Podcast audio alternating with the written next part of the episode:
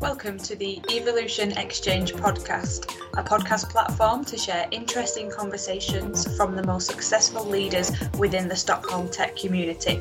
My name is Sophie Gould and I'm your host for today. Today I'm here with a very special panel recording a podcast on how does having a diverse team impact success? Now, this is a great topic and I know it's one that everybody is constantly thinking about, whether you're creating a new team, you're part of a HR function that drives a new team. It's something that's definitely thought about at the time. And I think this is a great opportunity for us all to come together, discuss this and share ideas. So let me introduce to you my panel. Now I'm going to work around the room, and what I'd like to know is who you are, what you do, and also what you're passionate about. So Maria, we'll start with you. All right. So my name is Maria Svantemarik, and I would actually like to start with the last question, what I'm passionate about. So I'm really passionate about creating change when it comes to sustainability and equality.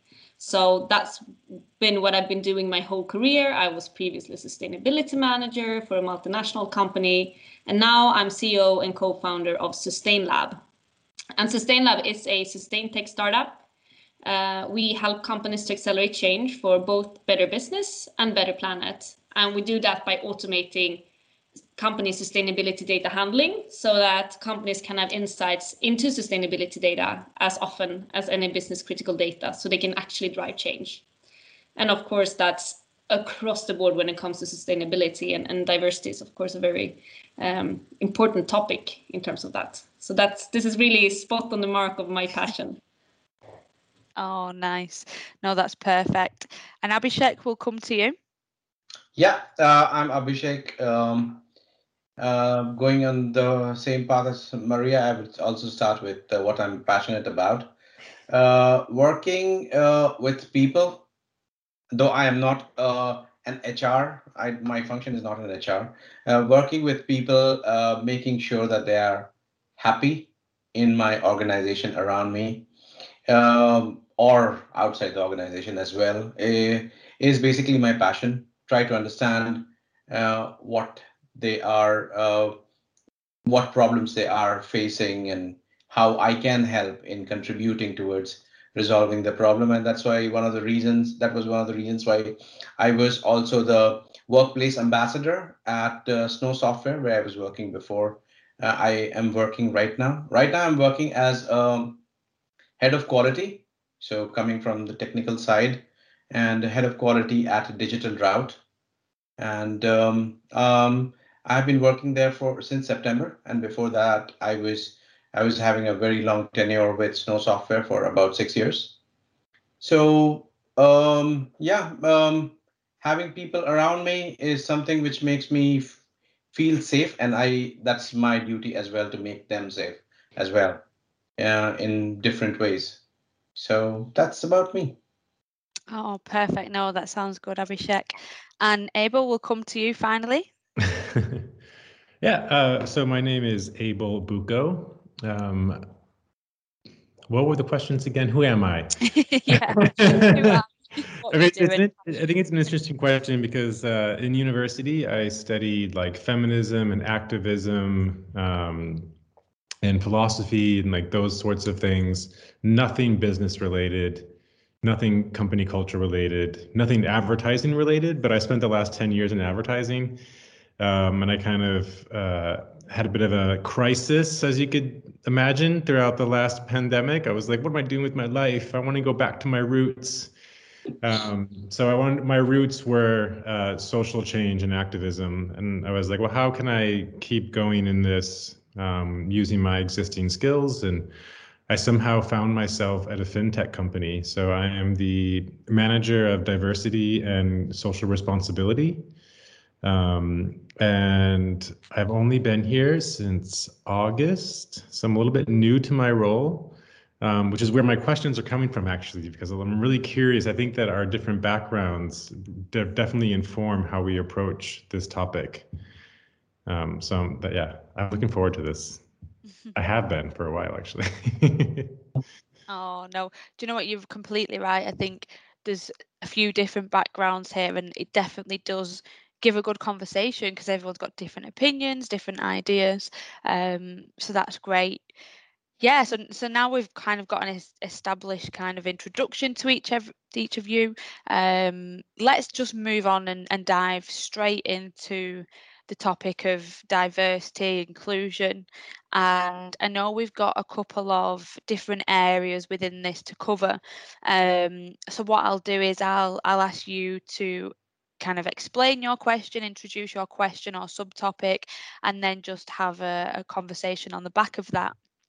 Now, we'll start with you, Abby, which was the kind of question or subtopic of a cross-functional team and bringing diversity within that and in turn a lot of success.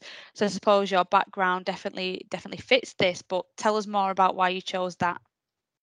Why I chose that? There is a very big misunderstanding that if you have a cross-functional team, you end up doing everything, and while you're not being master of one particular thing. And I'm working in an agile company, and it's very important that we need to understand what others are doing, help them grow in their skill, while learn from them to grow our skills as well, because the world is changing in such a fast pace right now that I'm not saying that we need to know everything, but having an understanding of what we are doing in having a helicopter view of what we are doing is something which is very important. And for that reason, being part of a cross-functional team, bringing diversity, learning from others in the team can help each other grow. So that's my angle to it. It's a bit fluffy angle, but when you actually work with that kind of environment, you get a lot of ideas on how to bring in diversity and inclusion and different perspective from different type of people who are part of the team. So it's more of a practical thing rather than putting it on theory on a paper. So it's more about practicing it in a cross-functional team.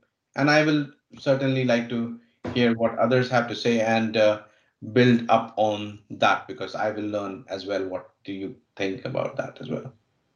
I think it's a really interesting question, because I have never thought of it, of cross-functional not being good.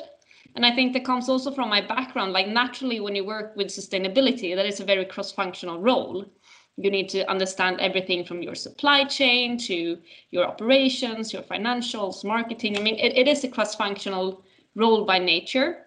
Yeah. So to me, that has been natural. And now when I'm in a tech company, it's even more natural to us because I'm so far out on deep water when it comes to technology. So if someone would have expected me to be able to, you know, do anything without my tech team, I would be useless. So I know my stuff, but if I can't get a program to start, the only thing I can do is restart my computer. I have no other things I can do. So even though I work with a tech company, I'm technology-wise useless. So to me, it's just I would never have time to learn or the ability, because it's just so far from how I'm thinking, to be good in the type of skills that my teammates have.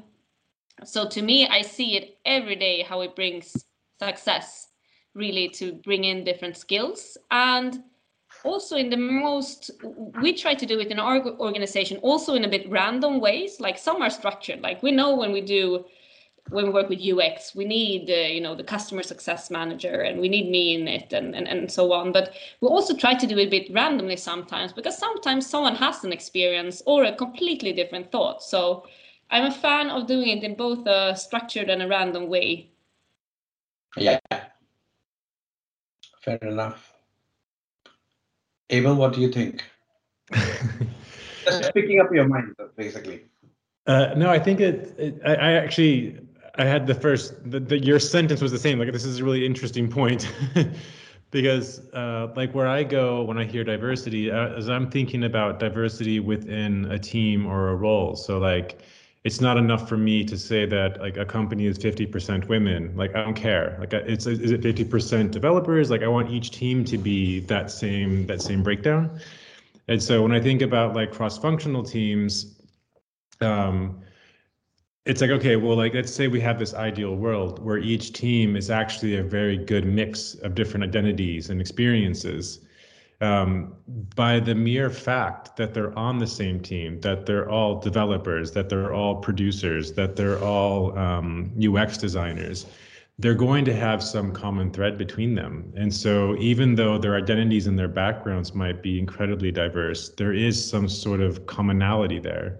So when you form a cross-functional team, again, like let's have ideal world that each team is already super diverse. And then suddenly you form this, it becomes like even more magnified, which is something that I never would have thought about, but it's amazing to think about now. Like, that's such a dream goal. And I think even if you aren't there, let's say we live in a very typical situation. Like, I'm in a fintech company. The vast majority of our developers are men. Most of our, most of our teams, we have different ones. You know what? I'll go backwards. In advertising, where I have a lot more background, most of the producers were usually women. Most of the developers I worked with were usually men. The designers were a really good mix.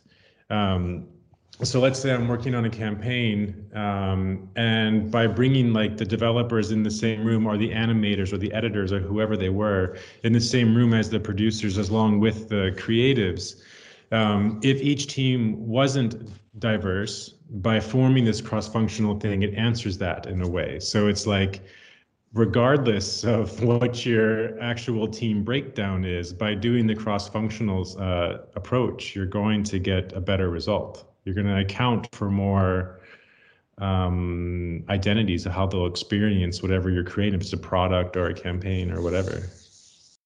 Yeah. And thinking about that as well, having a cross-functional team creates an opportunity for people who are not generally inclined towards a particular role. They get influenced. Yeah. And they try to move towards that role. Last year, when I was trying to recruit somebody as a DevOps engineer for my company, where I was working, most of the applications which were coming were of men.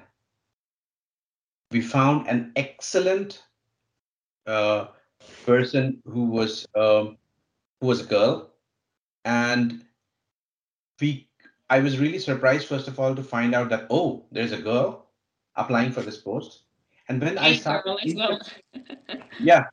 And then when I started interviewing, I was completely blown away. She had developed in this particular role in the past few years, and she had excelled in such a way that if we want to replace her in the organization, we would need two men, two DevOps engineer, to replace her. So she was so good. And when I started learning about the interest and everything, it was built in right from the childhood. So there are people who have this in them, but they do not do it because it's not the trend. I will take an example of the education system in India. When I was trying for my engineering education, and I went for my counseling after I did my engineering exam to appear the competition exam, I found that for mechanical engineering, there was one girl in the whole class, while in computer science, there were 80% girls and only 20% boys. So that was the trend. And we have to give it a thought that. And when I was speaking to one of the friends, he said, oh, it's so hard for me. I want to study computer science, but I know that most of the girls will go for that. So I won't be getting any seats for that. So we need to have a proper distribution of people so that they can achieve things they want to do. And that's how the cross-functional class will be created and the cross-functional team will be created. But I also think it has to do with like the question you state when you want to recruit someone. So, I mean, quite often I tend to hear people saying, we're going to recruit the best person for the role. Yeah. And I usually say, well, if you think about recruiting the best person for the team instead, that will never be yet another man if you have 9 men and 1 woman in the team. It will be a woman no matter what. And that goes for all diversity grounds. Like, if you're all 25-year-olds, recruiting the best person for that team is not one other 25-year-old. It's probably someone with a bit more experience. So thinking about, you know, what fits this team best in any diverse way, then I think that's really a shortcut to hiring the right people for the team and the right people for success. And I have seen that if we focus on what you said, Maria, that right person for the team, if we start focusing on that and keeping everything aside, I think it will be a good mix of people from different age, different gender, different region, who build up the perfect team. So there was a survey, I was just listening into one kind of recruitment which had happened for an organization. It was basically a musical organization, and I was just hearing in one of the diversity talks which happened, they wanted to hire somebody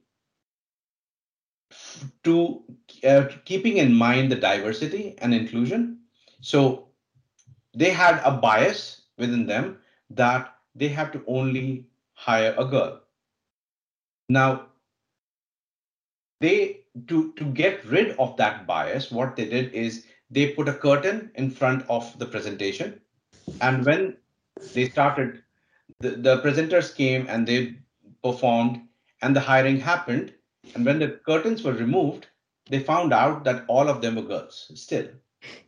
Now, the reason was when we put the curtain in front of them, people started hearing the sound of the way they walk. Mm. So if they have heels, then they would find out that that's a girl and they would hire them. So it's that kind of bias as well, which we have to get rid of. Like what Maria said, we have to keep ourselves open to make sure that the team should be perfect. The team should have the best possible people, no matter whether it is a woman or a man. I don't like the woman and man thing as well. It's a girl or a boy. It's a girl or a boy, so it is important that we keep that in mind. And in most of the cases, there is a probability that it will be a good mix, and age as well. I mean, yeah. So diversity, gender.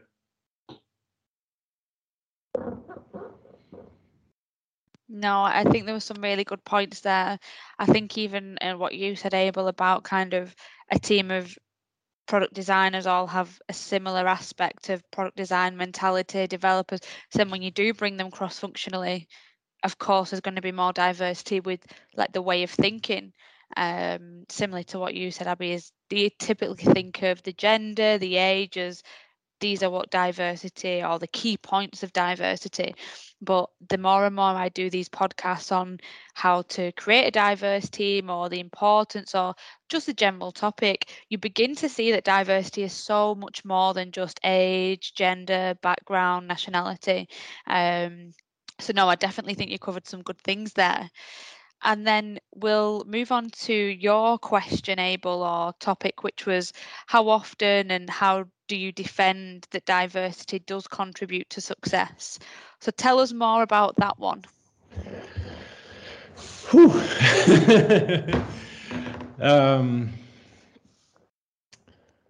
Yeah, I think that like I said, what my introduction is that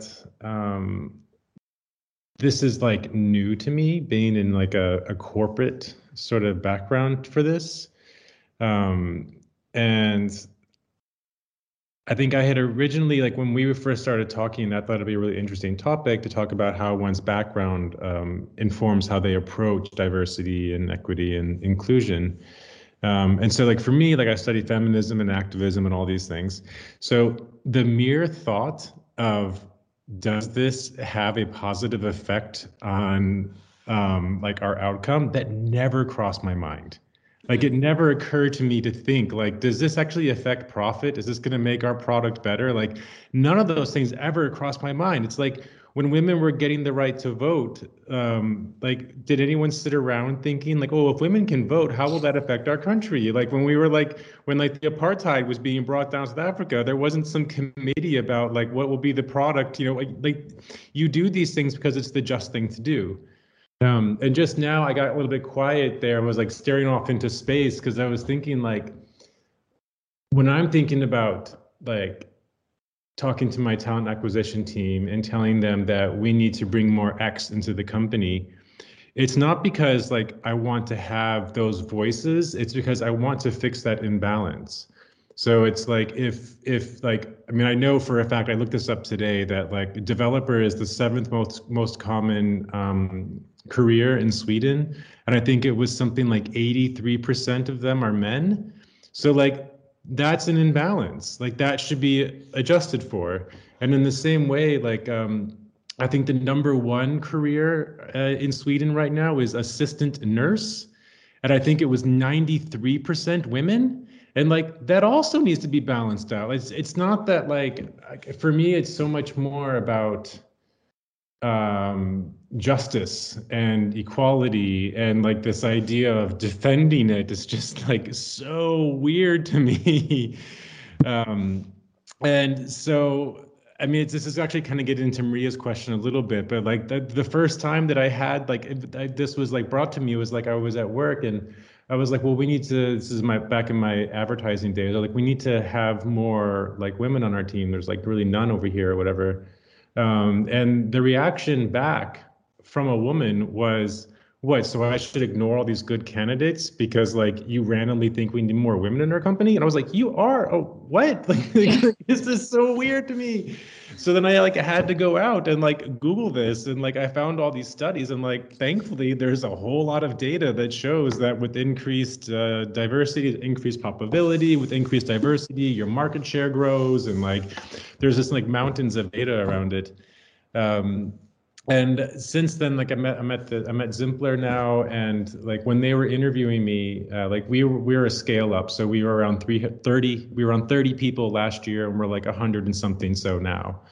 And they hired me back in May, and when they were like still like less than 50 people, and I was like, why do you want this role? Like what are you after right now? Are you actually genuine with this? And I really wanted to be sure that like when I got here, I wouldn't have to constantly be defending while we're doing this, but like everyone would just be like accepting and like and wanting it.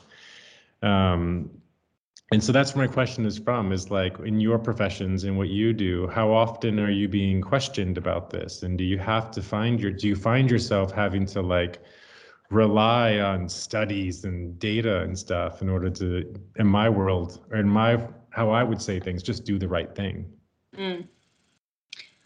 I mean, to me, like now I founded this company myself. So no, never in a work situation.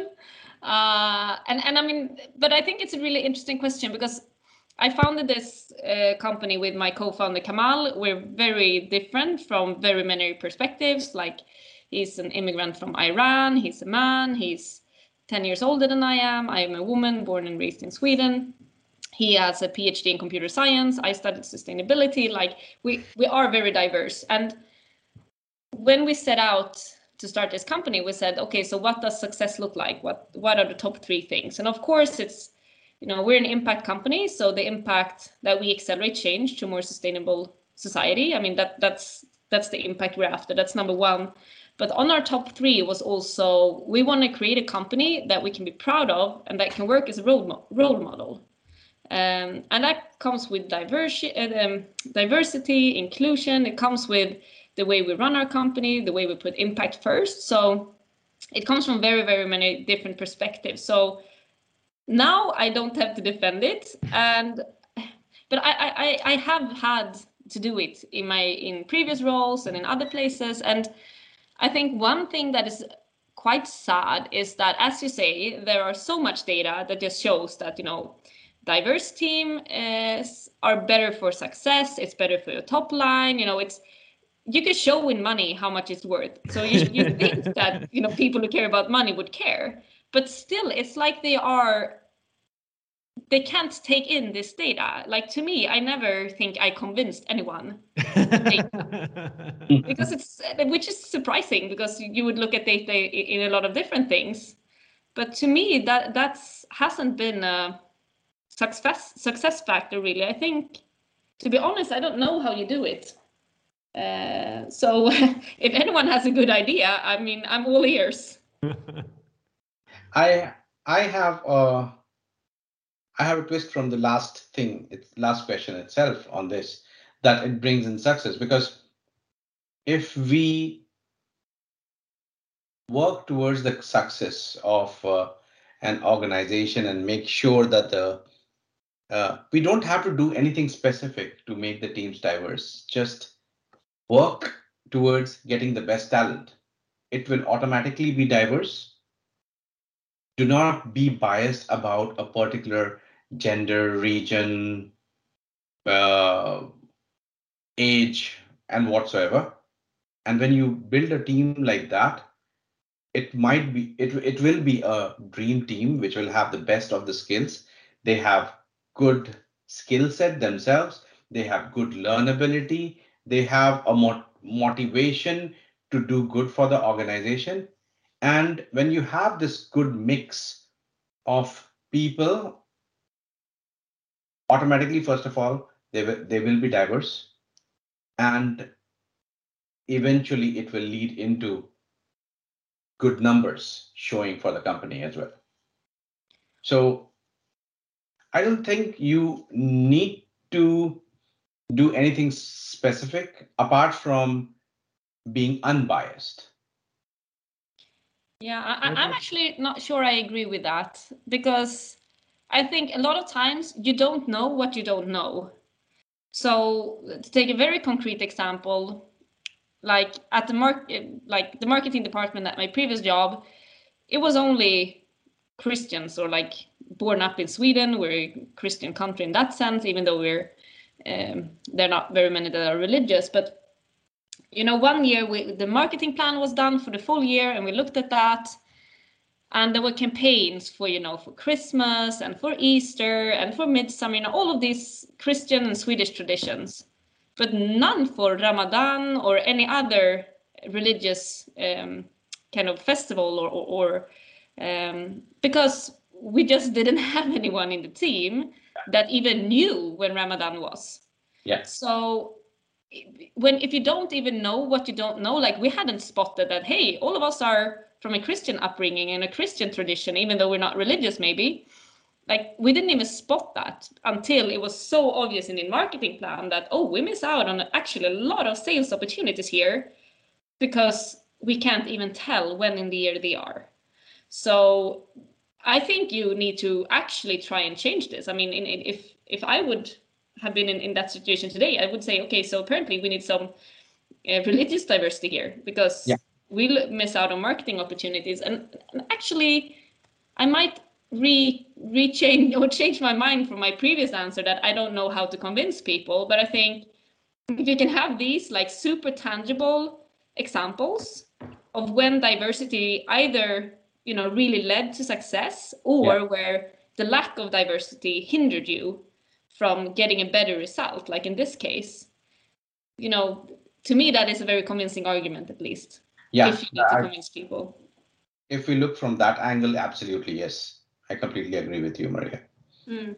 Yeah, because these things are something which, again, when you bring in these kinds of diversity in the team, and if the team has people from different, so in your example specifically, if people are Christian, some of them are Hindu, some of them are Muslim, some of them are from different other religions, then first of all, they will bring in the cultures into the team.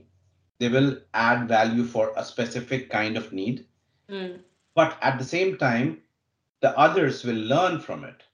So if they move to another organization, they will take it along with them. So that as well is a very good value add. So yes, I agree with you over there. Yeah. And good point that like you learn what you once have learned, you cannot unlearn. So of course that will hopefully bring more diversity to the next organization as well. Yeah. There's also this idea of like ability is equally distributed, but opportunity is not. So if you are actively trying to diversify your team, it may be the situation where like you just literally can't find certain types of people because they've been systemically not given those opportunities. So like there's like that's the whole idea of like equity programs, having training on the jobs. Like at my company, we don't 100% do this, but we do this very, very often, is that we more look at kind of like core values and interests and stuff like that. And then we do a lot of training on the job, or we give people like really big opportunities. Like, I mean, I'm a white guy. I'm not really like starving for opportunities, but like I've never actually worked in a role of diversity within a company, and they took a big gamble on me. Just knowing that like, yeah, so I have like the academic knowledge around this topic, but the organizational knowledge around it is something I'm going to have to learn a lot. And so that's like a gift I've been given. So I get nervous when it's just like, let the talent show themselves to you, because I think if you really want to get good with this, you have to put your arm out a lot further than just reaching your hand out, I guess. Mm. And I mean, a lot of people don't see their own privileges either. Yeah. Like obviously you did, as you're like, I'm not starved for opportunity. But I think, you know, sometimes that's, if you never had to think about it, it's hard to spot. Yeah. That, you know, you are privileged. It doesn't say you're not good at what you do, but you had an easier path than some others had. Yeah, I think that comes into the how do you convince people of this, is that like I've had like I did a little session for the whole company here about like why are DE&I roles so popular in companies right now. And to do that, I leaned on my strengths, and I give a history of feminism, starting from 1900, leading up until now, and how second wave feminism introduced this idea of bringing women out of the kitchen was the phrase that was used back then. And through doing that, at the end, I had this moment where like I'm a big hippie, by the way. So I was like, everyone turn your cameras off, close your eyes, and I'm going to ask some questions. And everyone did it. I was really surprised, actually, all like 100 of them. But they closed their eyes, and I asked these questions, and it was just like, I started off very broad, like, what are you invested in? Kind of getting the fintech people comfortable with my questions. And then I got more and more real, and I was like, when's the last time you held someone's hand? When's the last time you were assaulted for holding someone's hand? And then the last two questions are like, who's behind you? And the last question was, who's in front of you? And I had a whole bunch of like older white men in the company come to me and be like, that shook me. Like, I did not see that coming, but I had never, that was the first time when they became like, very loud to them about like how they got to where they are and how little they've had to experience leading to where they are. Mm. But I think they were already kind of tipping onto the scale. So I didn't convince them. I just kind of flicked them off the edge a little bit. But I mean, that's super cool. I read this book about, it's called What I Talk About When I Talk About Racism. Oh, yeah. Have you read it? Yeah. And I think it was so cool because just before I read that book, I read one that is like a feminist book, and I felt like I could recognize myself in everything. Like, yes, that happened to me. Yes, of course it's like that. Yes, 100%. You know, everything I could just, it was like a tick box. And then I read this book about racism, which is like, it's basically the same issue, just that, you know, either, you know, you get discriminated because of your gender or your skin color. And then, I mean, intellectually, I could understand the challenges that she talked about in the book, but it never happened to me because I'm white and I live in a white society. And one thing that really stuck with me was that she said, so he asked her husband or partner that is a white man, and she's a colored woman, and she said, so have you ever thought about, you know, your gender and your skin color when you walked into a meeting room? And he was like, no. She was like, I do that in every meeting. And then I thought about myself, like, of course, I have entered meeting rooms when I thought about, oh, I'm the only woman in here, or there are 19 men, one other woman and me, and like I need to position myself against that. But I never thought about my own skin color in relation to that. So it's like sometimes, even though it seems like I should have been able to understand this myself, sometimes you just need that person that asks that question to you or prompts it to get that thought into your mind. And then you, maybe, you know, you tip over to the a bit more to the good side, hopefully. Yeah, we've clearly have some values in line here. We're calling it the good side and the bad side. Yeah. No, do you know what? It was so good to listen to that. I think the key thing I took there is just kind of making yourself aware. It's not being aware, it's actively trying to make yourself aware of these different situations. And I think this podcast, I really push on the diversity and inclusion topics, because if 3-4 listeners out there will hear what you guys have all said and think, okay, well, I'm going to take something like that. I'll read that book, or I'll take that thought and I'll adapt it. I think that's the key here, is kind of spreading that knowledge and spreading that awareness. But no, really good question and good talking point there, Abel. So then, Maria, finally over to you. And yours was quite an interesting one, and it was kind of to the panel on when did they really understand that diversity impacts success? Was it like a particular experience, a turning point? Was it from reading some research, or was it kind of the innate value of always knowing? This is a really interesting one. So yeah, tell us more about that, Maria. Yeah, so I mean, I've been thinking about this quite a lot. Like, why do I care about this question? Or like, obviously I do, because it affects me since I'm a woman, but not all women care about this question. So obviously something happened, and in one way I think I like always knew, it's just like one of my core values, but I also experienced it in my previous job. I was part of the management team of the company, I was part of the Nordic board, and I was often the diverse one. So on the board I was on, I was 28 and all the others were 40 to 55. And being the diverse one, you might not always see what you bring to the table, and that your unique perspective change things around. But there was actually, we had this in the board, we had a reflection session where we said like, okay, so what has changed the last year? You know, when you have one of those conferences, and there was one of the men, he was 50 at that time, and he said, well, I think the thing that changed the most for this board was that Maria started in it. And then I thought, well, that was really, you know, it's nice of him to acknowledge that, because I hadn't felt it myself, because of course I didn't know what the board was like before I started. But he could see that, okay, wait a second, we bring in a totally different perspective here that we haven't had before. And that stirs thing around, but I couldn't see it myself. But then when I started working with Kamal, my co-founder in my previous company. He sees things so differently than I do, and you know, often I think I have this brilliant idea, and I start discussing it with Kamal, and then he said, "No, but you know, I thought about this from the complete different angle," and then we end up on a common ground that is like way stronger than our respective starting points. And I had so many like aha moments when discussing our product and our business with him, that I was like, okay, this is really how diversity works, with diverse thinking, diverse thoughts, diverse starting points. But sometimes I had a struggle seeing it when I was the only diverse one. Like now I have a super diverse perspective to benchmark myself against. So I'm curious to know, like, how was it for you?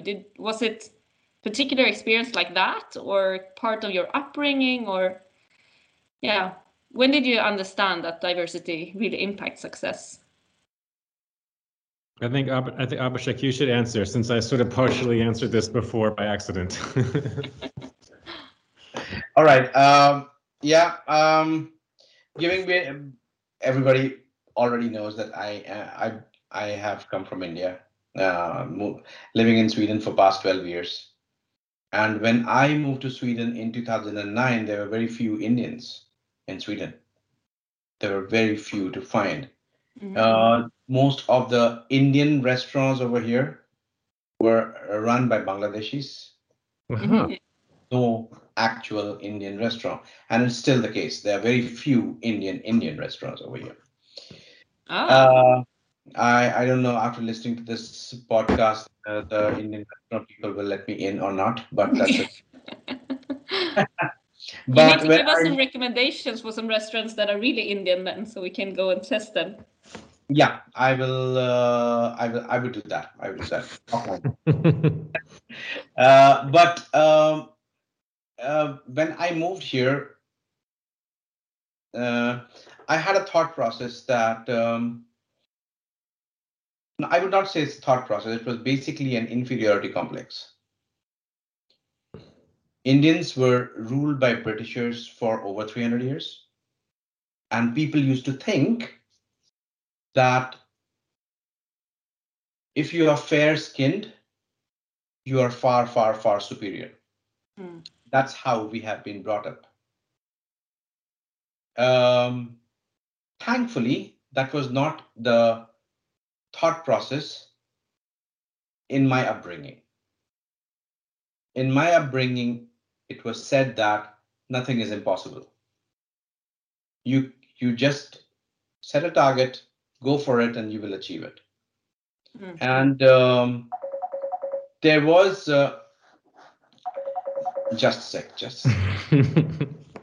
wrong time. You got a call one day. Yeah, there was a time when after I came over here, I started showing very good positive results over here, doing good in my career over here in Sweden.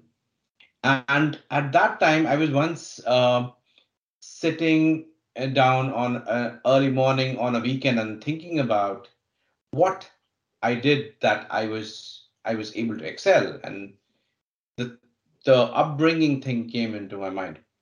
So that was one of the turning point, but that was not the final nail. I started working for Nordia Bank, and one feedback which I got from one of the board advisors of Nordia Bank, because I was reporting to her, and she gave me a feedback to my bosses in the company, was that Abhishek is one of the few people who knows how to work with a Nordic colleague.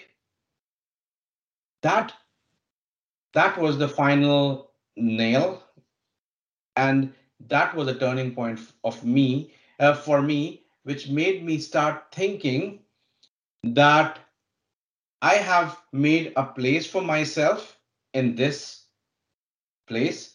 Thanks to my upbringing, thanks to the flexibility which I bring in, so on and so forth, whatever the reason might be. I don't know, it might be completely inside me.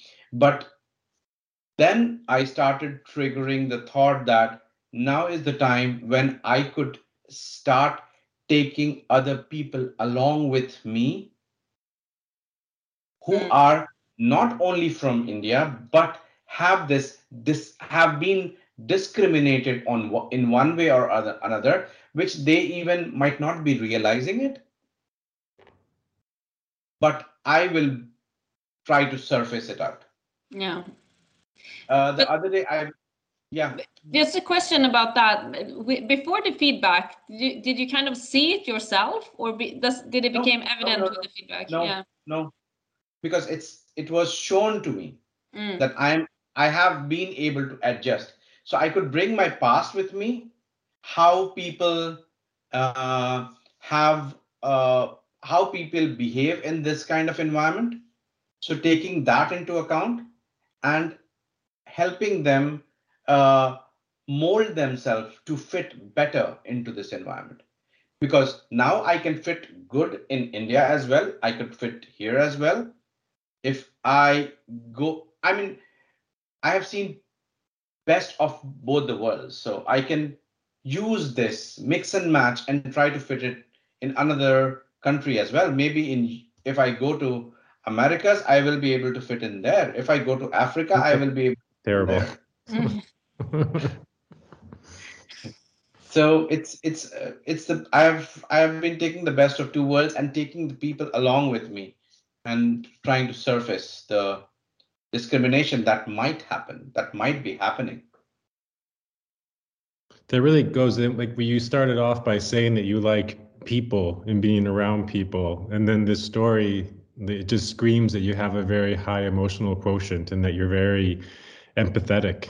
So that, yeah, that's a great story.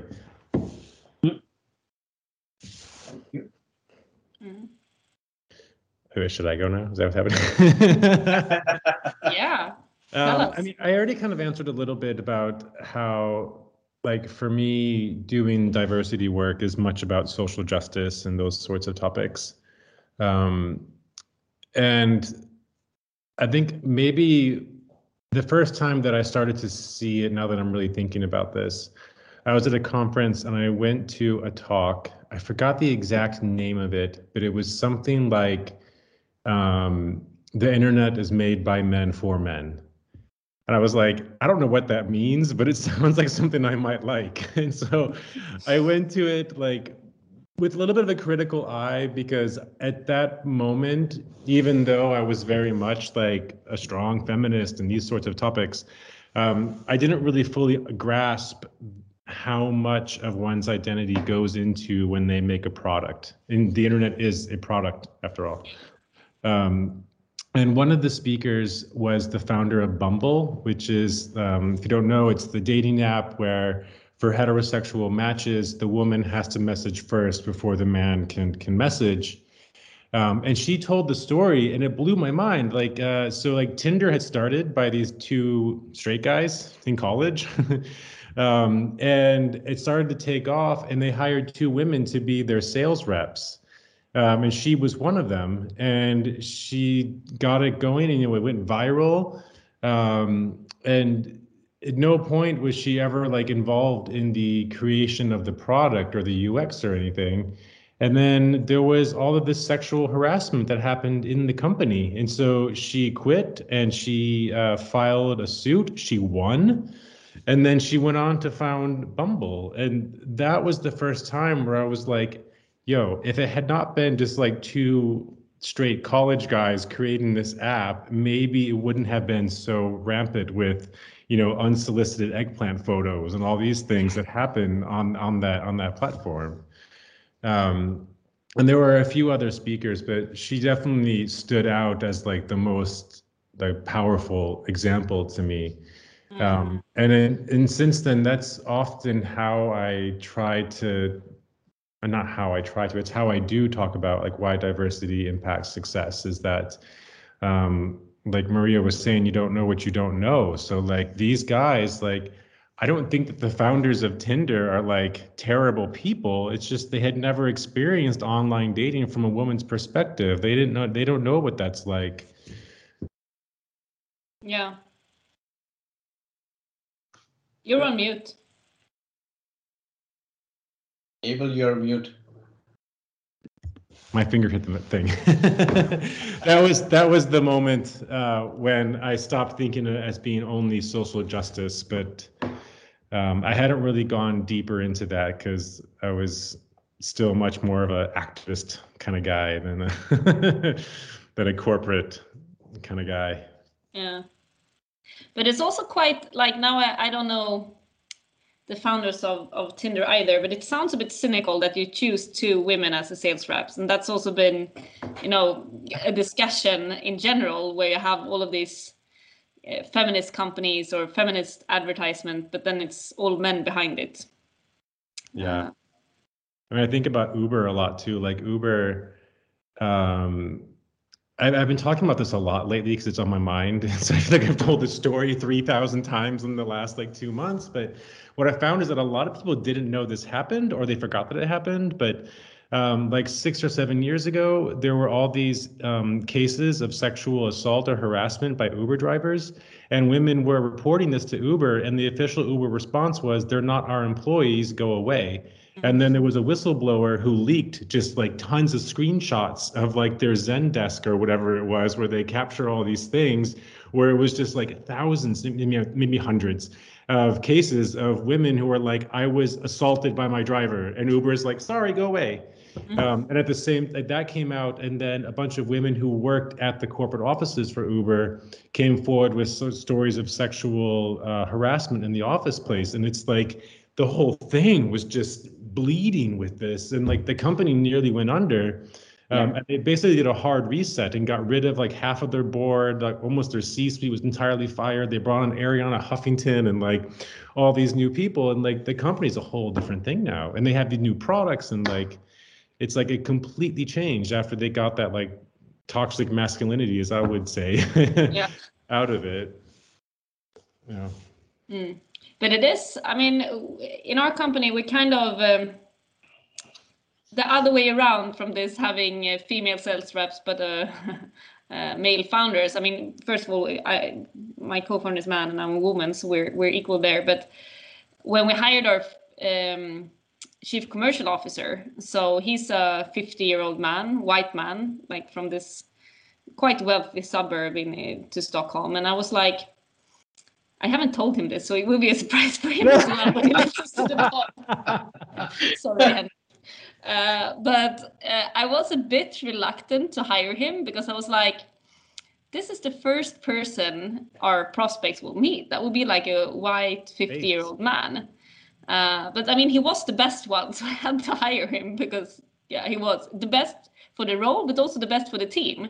And at the same time, we hired our customer success manager, and she's 26. So really trying to get diversity in, and she's amazing. She was the best one for that job. So, but that was actually something we discussed it, okay, do we want a white middle-aged man to be the face of our company? But then yes, he's the best one. We can also afford it because the rest of us are not white middle-aged men.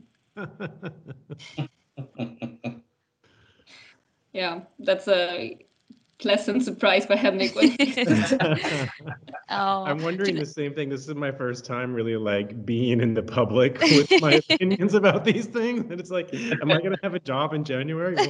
Yeah. Oh, no, do you know what, though? It kind of, from everyone, it screams that you do think about these things, that you've got it in the forefront of your mind. And especially you, Abby, with kind of finding out that's when you were in that situation, that's what other people spotted. And it's kind of it's crazy that some people are so blind, like the Uber story. This should be the norm. It kind of makes sense. It's quite logical to think about other people, think about who's best for the team, think about who's good for diversity. And I've recently read a book. It's called 7 Habits of Highly Effective People. Really good book, and it's something that my director kind of rolled out. And one of the habits is think win-win. And when you were all talking about those stories, the win-win situation isn't, well, I think this because of my opinion, so I'm right and you're wrong. That's a win-lose. It's kind of, well, I win because I think this, you think that. Let's come to a common ground. Let's find something that is win-win. And I think you three seem to have it absolutely nailed. But if more people go into situations, whether it's hiring, whether it's even just personal relationships as well, having a successful mindset would definitely help by the kind of thinking win-win and how do we approach these situations. But no, honestly, that was really, really good. Before we finish off, does anybody have anything else to add onto the topics? I mean, I've loved sitting here listening, so I know that it's been a really good conversation overall. No. No. If you ask me, I can keep on talking for the rest. I was going to say the same thing. I was like, I have like 4,000 more examples. Yeah. Well, we can always do it again, of course. But yeah, thank you all. We'll leave it there. This has been the Evolution Exchange podcast. I definitely want to take this time to thank Abel, Abby and Maria.